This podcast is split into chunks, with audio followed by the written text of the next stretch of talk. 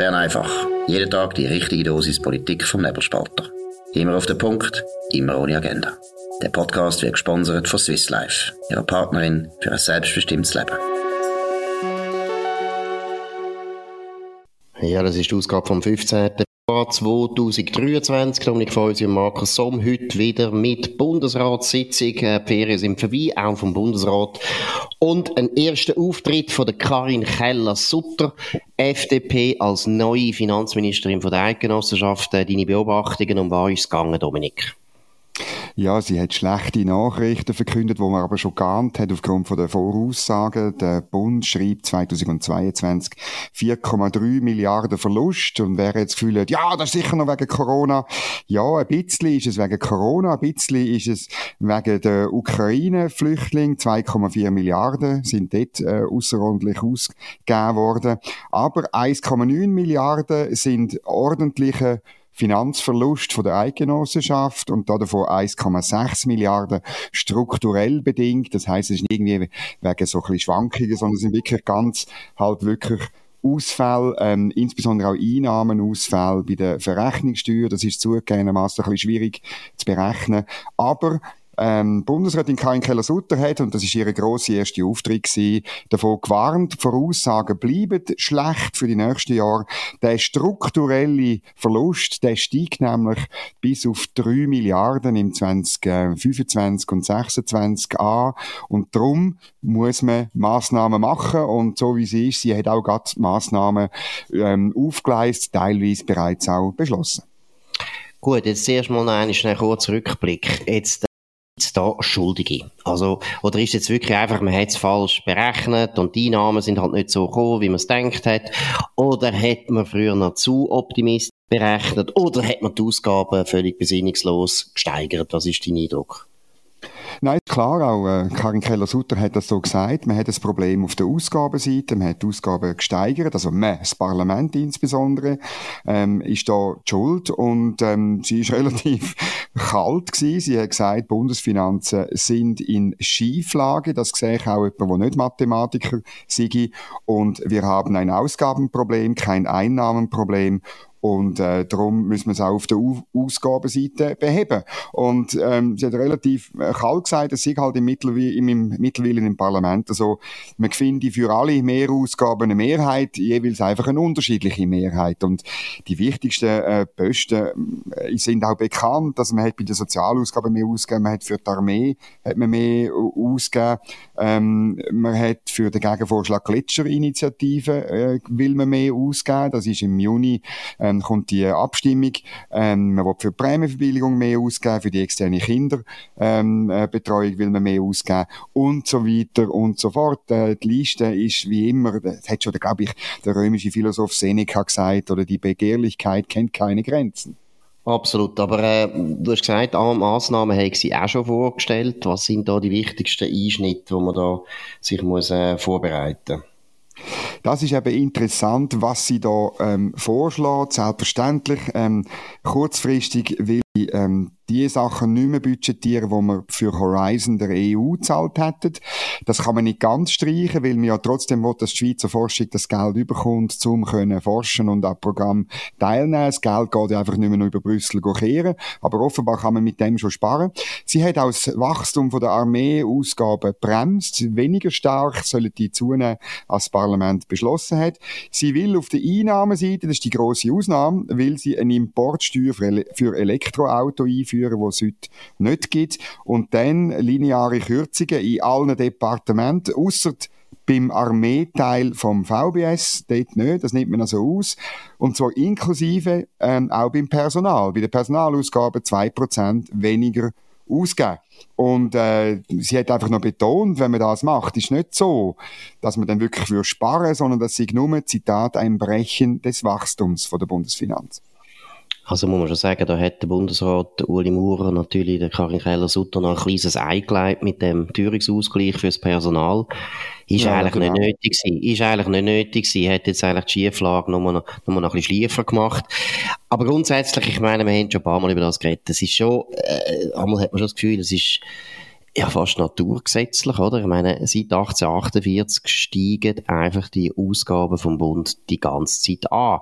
Obwohl das Land sehr viel reicher geworden ist, dann würde man ja eigentlich denken, ja gut, also wenn es den Leuten allen viel besser geht, müssen ja nicht Sozialausgaben die ganze Zeit auf, auf, aufgehen. Also wir haben ja, so viel ich weiß, ist ja das mittlerweile der grösste Posten, dass man, glaube ich, bei 30 genau. Milliarden, wenn es mir recht ist, ist nur noch Sozialausgaben im reichsten Land der Welt. Jetzt kann man sagen, logisch, eben, wenn man reich ist, gibt man natürlich viel auch für Soziales aus. Völlig richtig, darf auch aufgehen, aber es ist in einem Ausmaß aufgegangen, wo einfach nicht mehr schön ist. Und wir müssen es doch wirklich wieder mal betonen, formell haben wir immer noch eine Mehrheit in dem bürgerlichen, eine bürgerliche Mehrheit in dem Parlament und trotzdem solche Ausgabensteigerungen. Das kann nicht sein. Man muss wirklich blamen und schämen. Und nicht die Linken muss man blamen und schämen, weil die wollen das ja. Die wollen ja am Schluss einfach, dass der Staat eigentlich alles besitzt und alles macht am besten. Bei ihnen ist ja die Steuerquote dann gut, wenn sie etwa bei 95 Prozent liegt. Nein, es sind die Bürgerlichen, die sie wehren wollen. Jetzt hast du das Gefühl, Karin Keller-Sutter wird das durchsetzen? Hat sie, hat sie den Cloud im Parlament, dass sie das durchsetzen kann? Oder wie wirst du das sein? Ja, ich habe sie das gefragt und sie hat gesagt, ja, das ist selbstverständlich eine, eine schwierige Aufgabe. Vielleicht noch zur Ergänzung, das, was ich jetzt vorher an Massnahmen gesagt habe, das längt nur kurzfristig, mittelfristig muss man noch mehr machen. Auch das hat sie bereits im Bundesrat eingebracht, was ich bemerkenswert finde. Nochmal, ähm, äh, Sparmaßnahmen von 600 Millionen bis einer Milliarde, wo denn, und das ist bemerkenswert, eben die gebundenen, oder neuerdings sagt man äh, äh, schwer gebundene und weniger schwer gebundene, aber wirklich die schwer gebundenen Ausgaben betreffen. Vielleicht noch ganz kurz, sie will die Fonds, die, die Kessel, wo Doris Leuthard ähm, äh, eingerichtet hat, da hat sie clever gemacht, aber die will sie angehen, insbesondere der Bahninfrastrukturfonds, wo eigentlich zu viel Geld drin ist und da will sie, dass man das ein bisschen ähm, flexibilisieren und Sie hat auch äh, durchgebracht im Bundesrat, dass äh, der Bund sagt, ja, also wenn das Parlament würde Kinderbetreuung äh, wollen ausbauen und da unglaublich viel Geld reinschiessen, nämlich rund 800 Millionen pro Jahr, dann, und zwar für eine Aufgabe, die eigentlich eine kantonale Aufgabe ist, dann will man den Kantonsanteil von der direkten Bundessteuer senken. Um welchen Betrag habe ich jetzt nicht gelesen, aber äh, das finde ich natürlich clever, weil ich meine, es geht nicht so weiter. Man kann nicht einfach immer, äh, die Kantone können nicht beim Bund immer mehr bestellen und es nicht zahlen, wenn es eigentlich äh, von der Aufteilung von der Aufgaben ähm, eine Sache ist, äh, wo der Kanton müsste äh, bestellt und auch finanziert werden. Also die, das Verschwinden rausdüseln, aber die Rechnung auf Bern schicken, das finde ich gut und das finde ich auch, muss ich schon sagen, das macht jetzt sie. Ich meine, wir haben das in Bern einfach auch schon gefordert von Uli Maurer und haben, dort hast du das nie gesehen. Er hat einfach gesagt, ja, die gebundenen Ausgaben sind gebunden. Sie probiert es wenigstens. Sie muss es auch probieren, um die Schuldenbremse einhalten. Das wird wahnsinnig schwierig, weil da werden Kantone kommen und sagen, ja, Hilfe und so. Aber, meine, es regnet einfach kein Geld oben runter und sie hat wirklich gesagt, sie wollte dieser Schuldenbremse festhalten. Sie wollte alles unternehmen und sie wollte die neueren Vorschläge für die Sparmaßnahmen so ab 24, 25, will sie schon Ende März wieder im Bundesrat bringen. Das ist wahnsinnig schnell. Die Dame geht wirklich ans Werk, muss man sagen. Genau, ich habe sie auch ähm, an der Winterkonferenz vom Schweizerischen Gewerbeverband, haben wir auch ein bisschen über die Finanzen und du kannst dich erinnern, es hat doch da die unglaubliche Auseinandersetzung gegeben im äh, Kongress, im amerikanischen Kongress, wo eine kleine Minderheit von ja, rechten Republikaner eigentlich bis zum Schluss die Wahl vom Speaker McCarthy hat können aufhalten und eine von den wichtigen Konzessionen, die sie rausgeholt haben, ist genau das gewesen, dass sie gesagt haben, gebundene Ausgaben ist unser Problem. Das ist genau gleich wie in der Schweiz. Etwa 65 Prozent von allen Ausgaben sind sogenannt gebunden, auch in Amerika.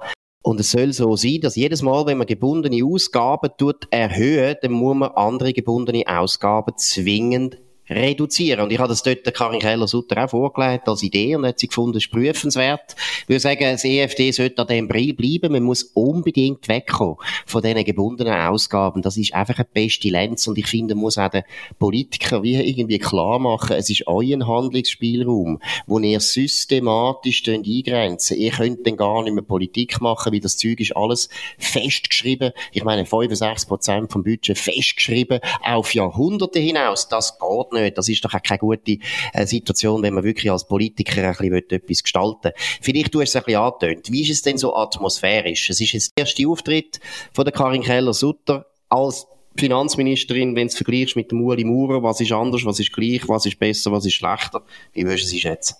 Ja, ich muss sagen, es ist ein starker Auftritt gewesen. Es ist sehr straight gewesen, sehr auch inhaltlich, die Aussagen auch klar.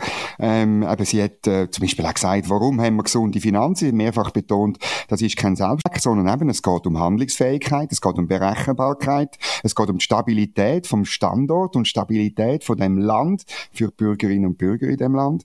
Das habe ich, oder das, das muss man einfach eigentlich jedes Mal sagen. Aber ja, bei Uli Maurer ist das einfach so ein kleines, ja, ja, so ein bisschen eben das Larmoyante, dass ich habe keine Lust und ich schaue dann nicht im Detail an. Das, ich meine, er hat mit dem einen Mythos geschaffen, oder, der Uli Maurer. Aber ähm, vom Mythos kommst du einfach keine gesunde Bundesfinanzen über. Und äh, noch interessant jetzt zu dem Beispiel, oder, mit, mit den gebundenen Finanzen, es hat ein Journalist, Oliver Washington von SRF, hat gefragt, ja, aber Vielleicht ähm, sei ja das einfach Aufgabe von der Politik, dass man in bestimmten Bereichen mehr Geld ausgebe. Und das ist jetzt halt einfach äh, so, oder? Und dann hat sie eben betont, ja, ähm, äh, ja, vielleicht schon, aber dann müssen wir halt eben andere gebundene Kosten diskutieren. Also wir können ja einfach nicht immer mehr draufladen, oder? Also ich finde auch die Reaktion auf äh, Journalisten, die natürlich eine ganz klare andere Sichtweise sehen. Also wenn man ja. ausgabenseitiges Problem hat, dann gibt's für die nur einnahmenseitige Mehreinnahmen, oder? Und sie hat äh, das letztlich abgelehnt. Sie hat zu bedenken gegeben, wenn man Mehreinnahmen wette, und das ist neben der Schuldenbremse weitere wichtige halt äh, ähm, äh, Maximen und auch Disziplinierungsinstrumente, dass man dann muss man, muss man letztlich vor das Volk gehen. Und sie hat gesagt, äh, äh auf die Frage von vom Tagesanzeiger hat sie gesagt, ja, ist denn nicht lustig, lustig, wenn ich vor das Volk gehe und sage, ihr müsst jetzt alle mehr Mehrwertsteuer zahlen, weil äh, das Parlament irgendwelche Sonderwünsche bewilligt hat. Und das wird, das wird nicht gut enden. Also das bin jetzt nicht sicher, ob das ein Zitat ist, aber äh, so hat sie letztlich klar äh, auch, auch eine Marschroute vorgegeben mhm. und das tut dem Dossier, glaube ich, gut. Gut, jetzt hoffen wir, dass sie durchhebt. Das ist jetzt der erste Auftritt gewesen, dass eine Schwalbe macht noch keinen Sommer. Genau. Nein, das ist wirklich wichtig. Es ist richtig stimmt, aber das muss sie jetzt durchheben. Auch gegen jeden Widerstand dass sie Oliver Washington, einer der bekanntesten Etatisten auf der Alpen-Nordseite, da ein bisschen zurück, zurückweist. Das ist sehr erfreulich. Aber das ist eben auch interessant. Ich meine, das ist auch etwas, wo man den Leuten wieder mal muss einbläuen muss. Man kann doch Kopfendeckel Politik einmal korrigieren. Man kann ja mal sagen, jetzt haben wir 30 Milliarden für Soziales ausgegeben und geht es uns eigentlich wirklich so viel besser, als wo wir 10 Milliarden ausgegeben haben. Geht es uns dreimal besser als vor 10, 15 Jahren? Nein, natürlich nicht. Also man muss doch das Zeug korrigieren, man muss doch das überdenken.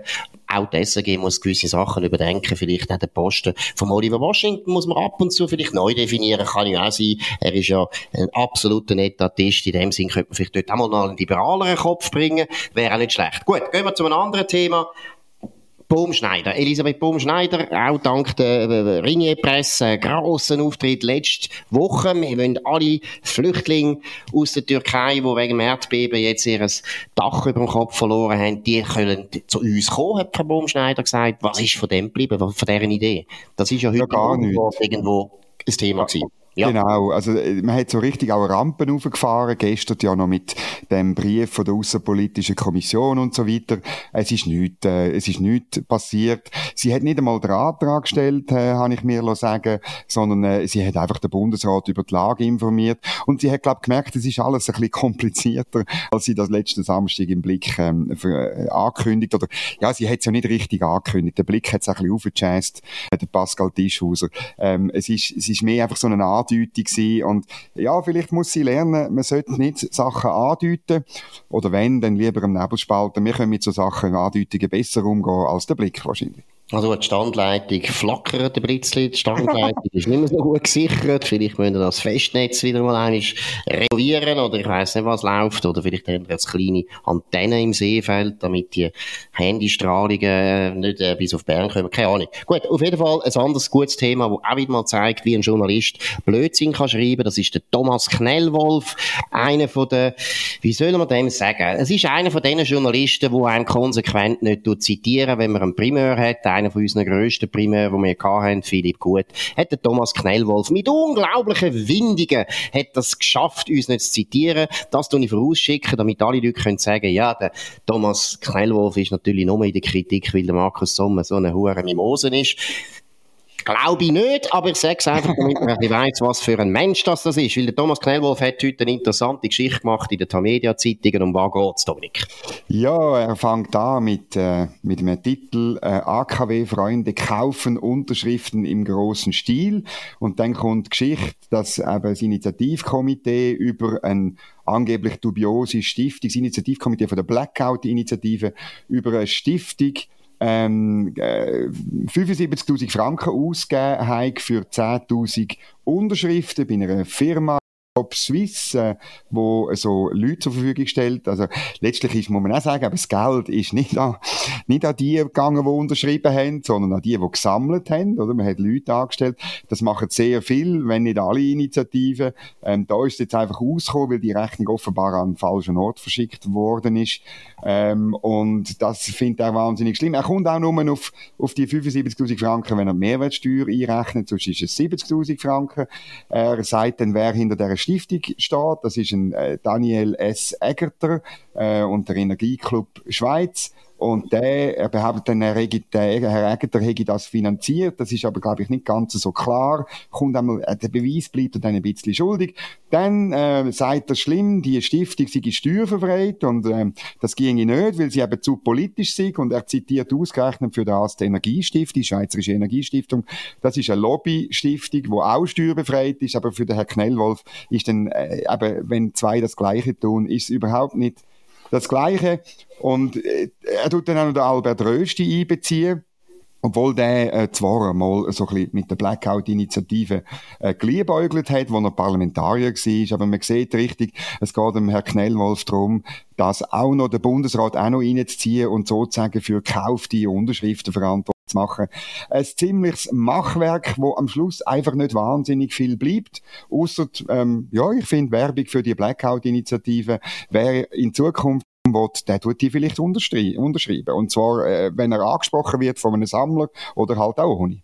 Genau, das ist völlig richtig gesagt. Ein guter Freund von mir hat mir mal gesagt, ich habe ja ab und zu ein paar Bücher geschrieben und wenn man das erste Buch auf den Markt bringt, hat man ja noch richtig Angst vor solchen Journalisten wie Thomas Knellwolf, die einem dann nachher rezensieren, weil sie ja selber noch nie ein Buch haben können schreiben und dann das vielleicht schlecht findet. Und hat mir der Peter Hollenstein ist das gewesen, ein ganz ein grosser Journalist, auch ein grosser Buchautor und der hat mir gesagt, Markus, spielt gar keine Rolle, was in dem Text drin steht. Das Einzige, was wichtig ist, dein Name muss richtig geschrieben sein und der Titel vom Buch. Und das nützt dir immer. Das gilt auch für den Te Text, aber man muss mal sagen, das ist jetzt wirklich vieles Exemplar, das ich in jeder Journalistenschule würde bringen als super Beispiel, wie man tendenziös schreibt und nicht so tut, als wäre es tendenziös. Es ist ein unaufrichtiger, unehrlicher, äh, hinterhältiger Artikel. Das erste fängt wirklich mal an, einfach mit dem Unterschrift Unterschriftenkauf. Das ist eine Zumutung, dass man das so benennt. Sie kaufen nicht Unterschriften, weil eine Unterschrift kaufen wäre, ich gehöre zu der Großmutter Anna Knellwolf und würde ihr sagen, du gibst mir eine Unterschrift, dafür kommst du 1000 Franken über. Das ist Unterschriften sammeln auf eine Art, die nicht legal wäre, die jenseits von Gut und Böse ist. Und das schreibt er im Titel, und zwar zwei Mal. Zweimal. Ich finde schon nur den Titel sollte man eigentlich einklagen. Man sollte gegen Presse, mit dem Presserat kommen. Das ist übelster Journalismus, das ist übelster Kampagnenjournalismus, das ist der Aktivismus, wo der Verleger Pietro Supino, wie ich sehr gut weiß, nicht will. Thomas Knellwolf, los mal auf deinen Verleger, was der will, und schreib ein Zeich, du bist ein Angestellter, halte an die normalen Standards, die in deinem Verlag sollten gelten. Aus anderen finde ich eine Zumutung. Du hast es erwähnt, alle linken NGOs sind steuerbefreit. Und es ist absolut nichts, ich finde sogar das ein Fehler. Wir haben ja die Geschichte gemacht, das sollte nicht der Fall sein. Politische, politisch motivierte Organisationen wie Greenpeace oder die Energiestiftung oder auch der Energieclub, ist mir gleich, die sollten nicht steuerbefreit sein. Das ist, das ist politisches Engagement, das finde ich gut politisches Engagement, aber die sollten man nicht steuerbefreien. Das sind keine äh, karitative Organisationen. Und das Zweite, was ich auch so absolut hinterfotzig finde, ist, es sind wirklich auch Linke, die SP oder linke NGOs, die für Unterschriften sammeln, für Sammeln Leute zahlen. Das ist heute recht verbreitet. Und die ganze Skandal macht der Knellwolf nur, weil ihm der AKW natürlich nicht passt. Aber das schreibt er nicht. Er schreibt nicht einen Kommentar, warum ich der Meinung bin, dass AKWs schlecht sind, sondern er schreibt so ein Machwerk von tendenziösem Journalismus, wo er sogar noch als Recherche verkauft. Dabei hat er wirklich nur, das einzige News ist, wie viel das die schon ausgegeben haben für eine fantastische Initiative, eine gute Initiative, wo dank Thomas Knellwolf jetzt sicher noch viel leichter Unterschriften sammelt. Ja, jetzt müssen wir noch ins, äh, in die Romandie gehen. Ich bin dort über eine Geschichte gestolpert äh, aus Lausanne. Und Lausanne hat jetzt einen Aktionsplan für ähm, egalitärere Schulhöfe. Ähm, jetzt fragst du dir natürlich, was das ist. Ja, es hat eben eine Studie gegeben von einer Dame, die heißt Cleolia Sabot. Die ist Forscherin am äh, Sozialwissenschaftlichen Institut von der Universität äh, Lausanne. Das ist die Uni. Wir haben schon mal einen Gastbeitrag gehabt, wo sich jetzt eben neuerdings als Vogue und ähm, äh, tut gebärden. Da sieht man jetzt die Ausflüsse. Und die hat eben herausgefunden, 80 Prozent vom Platz auf der Schulhöfe wird von, den 10, von 10 Prozent der Schüler benutzt. Und das sind in den meisten Fällen Buben wo shootet. Und das geht natürlich nicht, oder? Die Maskulinität kritisiert sie auch auf der Schulhöfe. Da muss man sofort einschreiten. Äh, man müsse dann so mit Bank ähm, die Räume zerteilen oder mit grünen Zonen am Boden. Es gibt da verschiedene Varianten. Äh, man redet da eben eine Installation d'escalade ou des espaces verts. Und äh, damit das äh, klar ist, oder? Wo man eben mehr spielen und man müsse auch Buben dazu anhalten, dass sie die Mädchen beim Shooten mitspielen äh, Mädchen fragen, ob die das wollen, äh, tut man gar nicht. Äh, die müssen einfach, das wird, äh, Fußball ist ein, halt Pflicht, aber eben irgendwo nebendran und, und viel kleiner. Also ist, geht so nicht weiter. Und äh, die Journalistin äh, Marie Morris, das ist eine linksextreme Journalistin, ursprünglich aus Frankreich. Sie hat einmal für Le Monde äh, ist sie Schweiz-Korrespondentin gewesen und äh, hat dort, äh, ich habe mir das von einem Kollegen äh, Dilo sagen, ist eine Schweizhasserin, also das Land, wo sie jetzt finanziert und später dann ihre zahlt. Das hasst sie abgrundtief. Äh, sie hat dann äh, als Linksextreme natürlich am Linksextreme David Bayo angelötet. Das ist der Gemeinderat in Lausanne äh, zuständig für die Bildung und das ist ein Kommunist, nämlich vom Parti Ouvrier Populaire, also von, sozusagen, sozusagen von der Arbeiter- und Volksfront. Also muss man, muss man betonen, das ist jetzt also wirklich nicht Polemik. Das ist jetzt richtig ein Kommunist, der wirklich noch ja. stolz ist, dass er heute natürlich. 90 natürlich. Millionen Tote später immer noch Kommunist ist. Das ist wie wenn ein Nationalsozialist im Gemeinderat von Lausanne hockt und das Gefühl hat, NSDAP ist ja ist auch nicht so schlimm gewesen. Nur um das mal klar machen. Genau. Und er sagt also, es hat 60 Schulen in Lausanne und er werde selbstverständlich das sofort äh, ähm, anschauen und sich da inspirieren lassen von dem tollen Bericht von der Journalistin und von der ziemlich sicher auch linksextremen Cleolia Sabo. Und äh, man hat es aber schon mal bei vier Etablissements hat man es schon ein bisschen ausprobiert und das ist dann für mich der Höhepunkt. Da geht es dann plötzlich wieder um Deutschschweiz. Nämlich hat es finanziert worden, unter anderem durch die Stiftung Radix, das ist die Stiftung von Roger Federer. Lieber Roger Federer, ähm, du überlegen, was du finanzierst, nicht kommunistische Ideen, weil es ist wirklich, also wenn dann Kind auf dem Schulhof nicht mehr dürfen das spielen, was sie wollen, dann ist es wirklich, also dann sind wir wirklich im Sozialismus angekommen, dann ist es nur noch freie deutsche Jugend, das nächste, was man einführt, ist blaue Hömmli und gelbe Abzeichen und irgendwelche Fahnen und irgendwelche Umzüge, die man am 1. Mai veranstaltet. Bitte sofort aufhören, wieder vernünftig werden, Kinder sollen spielen und etwas Richtiges machen und auch ihre, ihre Energie ausleben beim beim Shooten, bei was auch immer. Genau. Also, also ich würde noch betonen, es ist nicht Realsatire. Nein. Wir sind zwar vom Nebelspalter, aber das ist also seriös. Das ist so. Das ist der Zustand vom Wattland im Jahr 2023. Und äh, vernünftige Leute mit einer akademischen Ausbildung können solche super Schrott produzieren. Das ist es gewesen. Bern einfach an dem 15. Februar 2023, Dominik Feusi und Markus Somm auf nebelspalter.ch. Ihr könnt uns abonnieren auf nebelspalter.ch natürlich, aber sonst auch auf allen anderen Podcasts, die es so gibt. Am besten auf dem, wo ihr jetzt uns gerade gefunden habt. Könnt uns weiterempfehlen, könnt uns hoch bewerten, das würde uns freuen. Und wir hören uns wieder morgen zur gleichen Zeit auf dem gleichen Kanal. Wir wünschen einen schönen Abend. Das war Bern einfach, immer auf den Punkt, immer ohne Agenda. Gesponsert von Swiss Life, ihrer Partnerin für ein selbstbestimmtes Leben.